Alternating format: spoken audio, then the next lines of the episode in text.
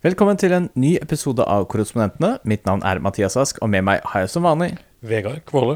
Og Johannes Berg. Og denne gangen så er vi alle samlet på samme sted. Ja, I leiligheten min i New York, på Manhattan. Utrolig nok. det er fascinerende endelig. Og dette ser jeg jo som regel bare på Zoom. tror du aldri, Det er jo ikke sånn i New York at du kommer hjem til folk. Nei. Og det er jo det er litt ubehagelig å være hjemme hos noen. Det er litt sånn intimt. Ja, Før du har brutt den grensen. Ja, brutt en sånn, gren, altså en sånn fasade du var vant med å ha. eh, og nå, nå raser alt sammen. Eh, men jeg velger liksom å overse det. Å nei da. Det er veldig hyggelig å komme hjem til deg, eh, selv om det med ditt webkamera, kvaliteten den av og til kan minnes om en gisselvideo fra indre eh, dalstrøk i eh, ja, visse Visse land vi ikke vil sammenligne oss med. Ja. Så eh, er det kjekt å se at i virkeligheten så er det mye finere. Ja. Mm. Men og for Vegard, for deg så har det gått greit å komme deg over fra Brooklyn? Ja da, det gikk, eh, det gikk greit. Nå er det jo nok en sånn varm, klam høstdag her i New York, så det, det krever jo sitt. Men eh, Det det det, er som, det er som å gni hodet inn i armhulen til liksom en bodybuilder som er ferdig bruna opp for eh, framvisning. Det er liksom en helt umulig, ubehagelig beskrivelse. Det er jo mye tørrere varme i det lovede land Texas, som jeg har reist opp ifra for å komme og være her. Og eh, det, altså, vi hadde, det var 87 Fahrenheit der i går, og det var liksom genservær ifølge min kone. Er det sånn 27 celsius eller noe sånt? ja, kanskje? men det var liksom sa det var Hun sa 'frigid, I need to wear a sweater, it's so cold today'. Men vi er jo vant med litt varmere vær, så det, det er bare fascinerende hvordan du eh, tilpasser deg de ulike klimaene, da. Men eh, ja. Og hvis vi alle tre er samlet i New York, så må det jo være noe spesielt i gjære, og det er jo at det har vært åpningen av FNs generalforsamling denne uken. Eh, og eh, det betyr jo at Joe Biden har holdt sin første tale til FN. Og dette var jo fortsatt ganske sånn koronapreget FN, altså FN-uke, men fortsatt ganske mange statsledere, og det var jo Biden og litt fullsatt sal igjen, og litt sånn som det skal være under FN-uka. Ja, nei, det var jo det var litt, som, litt som vanlig, og litt uvanlig fortsatt. Eh, og vi var jo Ja, vi fikk jo vår norske statsminister Erna her, og eh, det var jo sånn De hadde jo litt pressemøter, men alt Journalister fikk jo ikke komme inn i FN, bortsett fra noen få som har akkreditering, da. Så de fleste av oss måtte jo stå litt på utsiden av sperringene og, og eh, bivåne det hele derfra. Men eh, Det er jo litt drama i verden. Eh, det er en sånn ubåtavtale som har havna midt oppi alt. Og USA kommer nå og skal være liksom tilbake i, store, i den store verdenspolitikken og er fullt inn i Nato. Men så er det litt sånn krise i eh, Stillehavet, rett og slett, i forhold til valget av uh, uh, Hva heter det? Atomdrevet ubåtsalget som er her. Uh, og det, det en, eh, en får jo litt sånn Hva er det som skjer videre framover nå med samarbeid mellom uh, ja, de vestlige landene og uh, Australia og Kina, og der er, en, der er mye som er oppe i, i luften akkurat nå.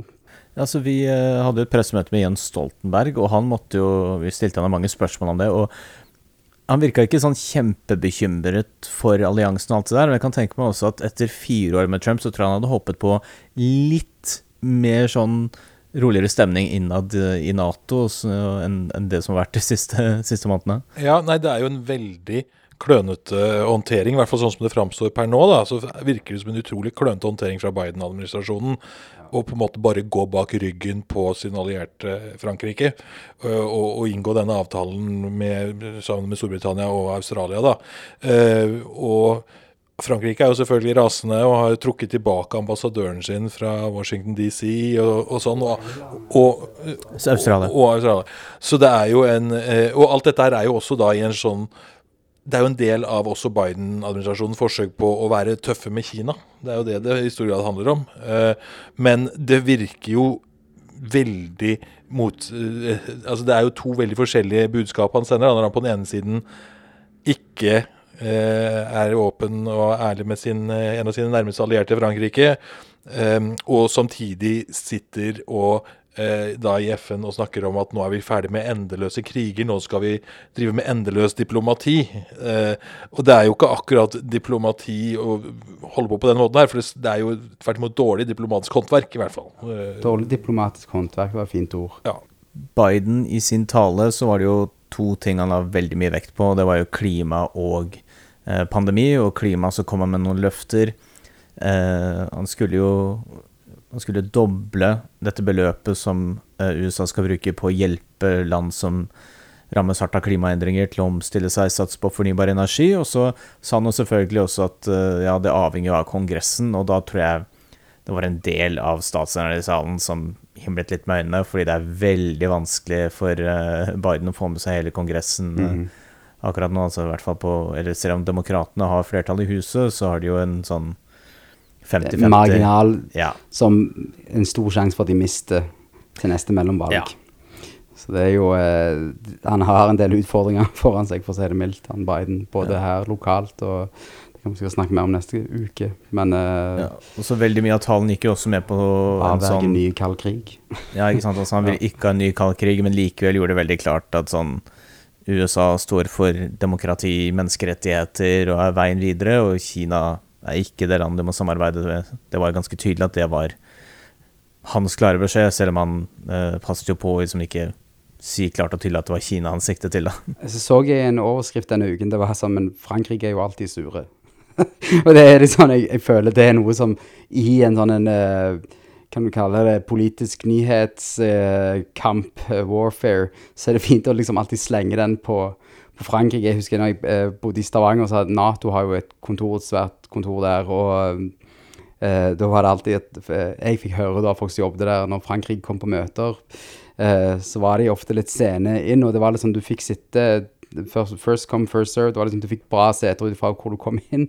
Og Frankrike kom seint eh, og ble sittende lengst bak og var veldig irritert over dette i, i sånn europeisk Nato-sammenheng på møter der på yacht. og Eh, ja, uansett. Uh, og litt sånn fornærma. Det, det er sånne ting jeg alltid har hørt om Frankrike, og det var det bare interessant å se denne headlinen på at eh, Men Frankrike er jo alltid sure eh, ja, i denne uken i alt det som skjer. For det, jo, det virker jo som en slags sånn svertekampanje. Vi må, må bare få la de riste fra seg dette sinnet, og så må vi selvfølgelig komme oss videre. Her er det USA som byr på ubåter.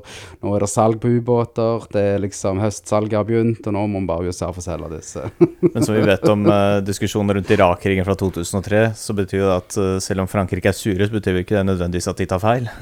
Det som altså Frankrike er sur for, er jo for at de selvfølgelig mister en Mistet 40 milliarder dollar. Ja, det var vel mer også, men det er jo De mista en svær kontrakt, og det er de selvfølgelig sure for. Og så er det vel noe med å Det virker jo som de har sittet på møter med Frankrike helt inntil nylig og ikke og liksom bare sagt ja, nå er vi tilbake, og nå skal Nato-alliansen gå så bra, og nå skal det være andre boller her, liksom. Og så første de gjør, er å gå bak ryggen på dem med dette. Og så kommer dette også etter eh, situasjonen i Afghanistan, hvor denne uttrekninga fra Afghanistan, hvor alle allierte, også Frankrike og sånn, ønska jo at dette skulle gjøres ta lengre tid.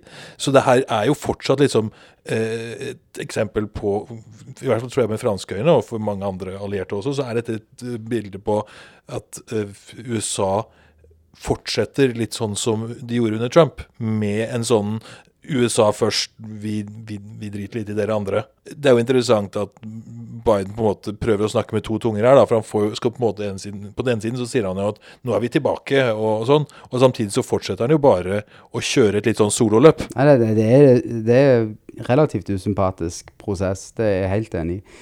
Men jeg, jeg, det er liksom, kan en forvente noe, altså uansett hvem som har styrt tidligere òg, så har det jo alltid vært litt sånn, altså Vesten er mer avhengig av USA enn USA av Vesten. Men USA har heller ikke så mye å tjene på at det liksom er en konflikt innad i en Nato-allianse når de ønsker å være tøffe med Kina. Det forstår jeg. Men så, er, så har jo på en måte USA kyst mot Stillehavet. Det har jo ikke Frankrike. Men Frankrike på en måte krever jo sitt at de, de, de har jo sterke forbindelser i liksom det in. Men Nå må i- ikke du glemme at uh, den Ja. der øya Reunion er jo Ja. fransk Ja, jeg vet det. De eh, har noen øyer nedi, Men ja, det er jo noe gammelt uh, opplegg. Ja, men det, men det uansett så tror jeg mange allierte som ikke ønsker å være kommer midt mellom i en sånn kald krig, da. Hvor du liksom har to blokker, som det etter hvert kan bli her, med liksom USA som den ene hovedpolen og Frank unnskyld, Kina som den andre. Så liksom å være i den der mellomposisjonen da, som andre allierte Det er ikke sikkert det er noen Nei da. Det det er mange Men land som ikke ønsker måtte, hadde jeg måtte uh, Hadde jeg hatt valget mellom freedom fries eller eh, french fries, så tror jeg nok jeg hadde havna på french fries. Det, det må jeg ærlig si. Men igjen, da. Freedom er òg veldig lokker veldig. Så det er litt sånn Det er litt utfordrende, det her. Eh, å stå oppi det politisk. Det, det, det kan vi være alle enige om her inne, er vi ikke? Men det ser jo ut nå altså Nå blir jo, skal jo den franske ambassadøren tilbake neste uke. Macron og Biden skal ha en telefonsamtale eh, denne uken. Så det virker jo som at de klarer å i hvert fall gå videre fra den krangelen her før eh, disse eh, frittene i kantina på, i Kongressen blir omdøpt til Freedom Fries. Men så er det også en innenrikspolitisk situasjon i Frankrike her, hvor Macron altså kjemper mot uh, ytre høyre uh, om makta, da, i et nytt valg. Ikke indre høyre. Eller innad i høyre. Nei. Nei. eh, ytre høyre i denne gang. Og der er det jo også sånn at Biden-administrasjonen ønsker sannsynligvis heller å ha Macron sittende enn at eh, Le Pen skal ta over, eller noe sånt. Og, og, det, og dette her er jo Noe sånt som dette her får jo internt i Frankrike Macron til å se litt svak ut også. Og det er jo ofte sånne diskusjoner som det er jo ofte veldig fraværende når amerikanere selv diskuterer eh, eh, slike situasjoner, fordi andre lands innenrikspolitiske eh, dynamikker er jo ofte noe som amerikanerne ignorerer totalt. Uh, altså det er bare å se på ikke minst hvordan de snakker om land i, i Midtøsten og sånn. Altså det at det faktisk er sånn Du har jo hardlinere og mer moderate Iran, f.eks. Uh, snakkes det ikke alltid så veldig mye om når man diskuterer Iran-avtalen. Nei. Nei, det er veldig sant. Absolutt. Godt poeng, Mathias. Har de andre minister, Hvem andre som har vært her? Det har vært det var Ine og Jens. Eh, altså Jens Stoltenberg var jo der som Nato-sjef, Ja. og Ine Eriksen Søreide, utenriksministeren, har jo også vært her. Ja. Eh, og eh, bare si nå live i podkasten at det lyset gikk av i leiligheten. ja, bare Eh, én lampe. Ja, bare én lampe, men den har gått av og på. Det er helt normalt. Ja, Det er bra jeg skal flytte. ja, ja. ja. Sånn er det å bo i, verdens mest moderne land. Nei da. Men eh, hva er det Jens og Ine har holdt på med denne uken? Nei, hva har de holdt på med? Uh, Og Erna, for så vidt. Ja, altså Det var jo en veldig liten delegasjon fra Norges side. Da. Og Mona Juel. Ja. Hun var så vidt uh, Ja, hun var der, hun òg. ja. Ehm, vanligvis så får man jo Jeg syns veldig synd på utvikling, utviklingsministeren Dag Inge Ulstein, som var en del av delegasjonen, men han har sittet hjemme i videomøter. Han fikk ikke lov å være med i det hele tatt. Mm. Nei, men de, KrF har jo de har, de har hatt noe sånn indre opplegg der. Det har vært problemer i, i, innad i KrF, har jeg skjønt. Men de skal ikke, skal ikke reise så mye nå. Nei. Nei. Men det er jo Ja, nei, de har jo, de har jo hatt sine møter da med andre utenriksministre, Ine Eriksen og Søreide, og eh, Hun møtte vel blant annet Eller jeg vet ikke om det Når vi spiller nettet, så vet jeg ikke om de faktisk har møttes ennå, men hun skulle møte Irans utenriksminister, blant annet. Og, ja. og sånn. Um, og så skal, skal hun vel også ha et møte med, i Sikkerhetsrådet, Ja, um, hvor hun er et sånn fysisk møte, eh, så vidt jeg forsto. jo, og det blir om klimasikkerhet. Og der skal jo både USAs utenriksminister, utenriksminister og Frankrikes utenriksminister skal sitte et par Heldigvis er det noen i, Imellom. imellom, så de Det er Russland og Kina og Nord-Korea imellom der. Nei da. Ikke Nord-Korea, nei, de er ikke med. vet, ja. Nei, og, og Stoltenberg han har vel også hatt møter. Han, sa, han sier jo at han eh, ofte så pleier han å ha flest møter med eh, ikke nødvendigvis andre i, i, ledere i Nato-land, mens han er her i New York, men andre partnere til Nato, uh, er vel det han sa. Ja. Så, uh, Møtte Australia. Blant annet Australia. Brothers in Arms. Nei, ja. Eh, og ja, nei, han har jo selvfølgelig havna midt i denne konflikten da med, med Frankrike og, og USA og Han, han sa han skulle ned til um, Virginia, Ja. og det skulle, en general skulle sverges inn, og en skulle sverges ut. Det var change of command, ja. Change of command. Så det var, og, Og det var han som sto foran, eh, som hadde ansvar for denne her seansen, eller seremonien. Mm. Han var seremoniholder, eller noe sånt. Og da var det jo en fransk general som Ja. skal avløses, og så kommer det en ny inn en. Så Ja, han sa jo da han gikk at det var veldig viktig. Ja. Ja. Uh, han poengterte det at det var veldig viktig mange ganger. Det, ja, Jeg syns det Stoltenberg virket mest lett over, er at uh, nå som Jonas Gahr Støre blir neste statsministeren, så får han ikke lenger spørsmål fra pressen om han skal hjem og ta over Arbeiderpartiet. Ja. Ja Nå, nei, nå blir det spørsmål om han skal hjem og bli sentralbanksjef isteden. Ja, ja, nettopp. Ja, Det er det DN som driver og lanserer. det er Dere. Ja, eh, jeg, ja, det kan du si. Jeg er en free agent, men eh, du kan hive det på meg. Det jeg lurer på, eh, kan han òg fortsette, fortsette som Nato-sjef? Er, Altså- er det noen mulighet for det? Altså- han har gjort en veldig god jobb. Ifølge Trump så var han jo Trumps største fan. Ja, Og Biden også har sagt veldig mye positivt om han. Altså jeg tror egentlig så er det vel egentlig ikke noen sånn begrensning på hvor lenge du kan være Nato-sjef, men de Nei. fleste har jo tatt Fire fire eller fem år, tror jeg, og så, har du, så fikk jo Stoltenberg forlenget fordi man var veldig bekymret for hva slags Nato-sjef som kunne komme inn hvis Trump fikk uh, ha noen som helst innflytelse på det valget. Mm. Men uh, nå som du har Biden og alt ja, nå, altså det virker jo Det er vel tre To eller tre ganger jeg kan huske nå at han har fått, at det har blitt forlenget. ja. Og jeg Og når han da går av øh, går av neste år. år, Ja. så er det jo Da har han vel sittet i åtte år, tror jeg. Var det åtte år han har sittet? Noe sånt. Altså fra 2014. Så da Det er jo lenge å sitte i en sånn posisjon. Ja. Eh, Anders Fogh Rasmussen, som var hans forgjenger, han satt vel sånn fra 2009 til 2014, da, tror jeg. Ok. Så det er eh, Ja.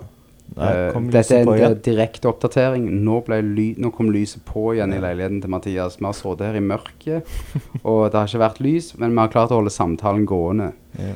Ehm, det Jeg er, lurer på om jeg trenger noen nye lyspærer. ja, det kan, vi, det kan vi tenke på senere i dag. Men det, jeg har et til spørsmål angående eh, storpolitikken. Eh, eller ikke spørsmål, mer enn sånn en observasjon. Jeg bare husker når Trump ble president, så inviterte Frankrike han over og hadde virkelig sånn pomp og prakt og militærparade. Ja, som 14. juli-parade. Ja. Og så var det òg denne håndhilsningen mellom han og Macron. Eh, den òg var ganske intens, men det var liksom Macron likte han veldig godt. Han var veldig på å si det at uh, Trump uh, han, han fyrte veldig det opp, da. At Macron og han var liksom Og det var ute De hadde jo middag sammen, Melania og konen til, til Macron. Det var jo en sånn en double date der som jeg husker også var ganske Var ikke det ved Eiffeltårnet og sånn? ja, det var et eller annet sånn. Altså, men det var bare Det, det var litt sånn høyprofil, veldig mye visuelt som kom derifra. Og eh, Så det er jo det er bare en veldig annen situasjon vi er oppe i nå. Nå er det jo for all del med masse covid og mindre reising, men en eh, Ja. Ja, altså Apropos visuelle, i dag så uh, var jeg på generalkonsulatet hvor uh, Erna Solberg satt og så på at Joe Biden holdt en tale på en skjerm. ja. Fra Det hvite hus, eller Ja, fra Det hvite hus. Og det hadde vært ingen pandemi og full, altså virkelig ordentlig FN-uke, så hadde jo det møtet skjedd i FN på et svært møterom, og Biden hadde sikkert tatt seg litt tid til alle statslederne. og sånn. Den, vanligvis så har jo den amerikanske presidenten en sånn liten mottagelse for alle statslederne, altså fordi han er på en måte vert, da, siden eh, FNs hovedkvarter er i USA, og den ble jo selvfølgelig avlyst i år. Ja, nei, Vi har vært på tidligere uker hvor, hvor Erna har fortalt etterpå liksom, om hvordan hun og Sindre Finnes har vært og møtt Trump og Melania f.eks. For, for ja, et par-tre år siden. da, når det var. det, Men det er, jo litt, der er jo litt drama utenom i kulissene òg. Bolsonaro er jo her. Og han, eh, han får ikke komme inn på restauranter, og det er plakater over, overalt i byen. Og han, liksom- Helseministeren hans har testet positivt for covid. Ja, ja, ja, selvfølgelig. Og eh, jeg, jeg dømmer ingen. Det kan skje med alle. Det må sies at uh, Og så det å Macron mista covid-passet sitt. Jeg hørte det. Ja. Men det var jo et sånt bilde som har florert av Bolsonaro som spiser sånn pizza på et gatehjørne i New York. ja. Og det ble stemplet som at det var en stor nedtur for han, men det er få måltider som er bedre enn en sånn New York Det er en Altså. av de tingene jeg savner faktisk i Texas. Det er New York pizza. Der er masse god pizza i Texas, men det er noe med eh, ja, en New York slice som jeg aldri eh, Ja, jeg savner. Jeg nå kjenner men, men jeg tror vi skal runde av for å få oss en New York slice. Ja, kanskje det. kanskje det. Altså, Jeg vet ikke om Bolsonaro fortsatt er her. Vi kan prøve å finne han. Han bor jo på et hotell rett i nærheten her. Jeg har ingen behov for å treffe Men det, men det er jo litt sånn, bare for å avrunde litt med det, da. Altså, sånn, når det er sånn FN-uke vanligvis, så er det jo masse sånn gå rundt her og der. Og du og jeg, Johannes, vi opplevde jo en gang inne på et sånt helt vilkårlig hotell at vi plutselig sto ved siden av Robert Mugabe eh, og, og venta liksom sammen med han Veldig casual å henge ut med diktatorer fra hele verden. Ja, ja, ja. ja. Men ha, ha, du som er en av de få utvalgte i samfunnet som har valgt å overleve den pandemien inne i FN-området, eh, og har tilgang fullt der, har du sett noen eksotiske statsledere den gangen? Har du sett Xi Jinping, eller, har du, eller er de kanskje ikke med i Han er ikke her. Nei, altså, jeg har sett ekstremt lite Jeg har sett eh, den derre bilkortesjen til Biden, som har gått inn og ut. Det er ingenting å skryte av. Ja. Okay. Eh, Kina hadde også en sånn svær kortesje, og eh, Jo, altså, altså hold, eh, hold deg fast. I dag så jeg Irlands utenriksminister som kom bort og hilste på Søreide. Og vi fikk jo også sett Stefan Löfven. Stefan Löfven fikk vi Ja. sett, ja. Det ja, ja. jeg var fiska etter. Ja, og det jeg lurte på. Om dere har sett den svenske statsministeren. Herre min. Irske Hva? Jeg har ikke ord. Det, det, det her er jo Hvis vi ikke har mista alle podkastlytterne våre nå de neste tre minuttene, så tror jeg vi skal bare runde av for å gå og spise pizza. jeg så Mette Fredriksen. Kjøper de oss fem-ni minutter, eller? Jeg vet ikke om det er Det er en danske statsminister. Oh. Oi. Truth bomb. Nei, eh, jeg, eh, jeg skjønner jeg, Enten jeg, Du har så godt øye for alle sånne detaljer. Jeg er ikke sjokkert at du ikke har sett flere eh, Det er, mer ikke det, jeg ikke, altså, det er ikke det at jeg ikke har øye for dem, det er jo at de er jo ikke der fysisk. Eller de Jo, men er det ikke mange som er her òg? Jo, men eh, vanligvis så har jo Og du har tilgang inni denne her Nei, jeg Men selv om mange er her nå, så er det jo mange møter som er digitale. Og så sier de her- sitter de sitter liksom Du rundt flyttet til New York for å sitte på Zoom. Ja, det er litt av det òg, altså. Altså, det er hyggelig å si at jeg har tilgang, men jeg kommer bare inn på kontoret mitt, for vanligvis så ser du, Du du får ikke tilgang på perrongen der oppe på balkongen. Nei. Pressebalkongen. Nei, De er redde for basiluskene dine. det er det. Og så Ok. vanligvis så får vi lov å stå i sånne der presseboder inne i generalforsamlingen. Sånn, ja, ikke noe av det. Jeg satt der en gang og så Trump med deg, eller noe ja, ja, sånt. nei, ikke noe av det i år. Og så øh, Greta Thunberg og Ofte så er det jo sånne mottagelser på kvelden og sånn. Uh, og de der uh, sånn foto opp med generalsekretæren er jo Nå har jeg prøvd å avslutte tre ganger, og lyset har gått to ganger, så jeg lurer på Er dette her Dere hører kanskje at jeg har lavt blodsukker og lyst på pizza, men eh, sånn er det. Altså Med en gang jeg nevnte den pizzaen, så bare ble det sank temperaturen i det rommet her. Så Ja. da ble det dårlig, dårlig stemning. Jeg tror det begynte allerede da begynte å snakke om french fries, ja. Og så gikk Freedom det egentlig bare fries. derfra. Hey, in Texas we call it freedom fries. Nei, jeg tenker vi kan runde av der uh, for denne gang. Uh, og, og veldig hyggelig å ha dere begge to uh, altså, til stede. Ja, i hvert fall så vi ikke har litt lag og, og sånne ting. Det er, det er veldig hyggelig. veldig hyggelig. Og Veldig hyggelig. tusen takk gleder til meg til neste gang. ja, Ja. og tusen takk til alle som hørte på, og vi snakkes igjen neste uke.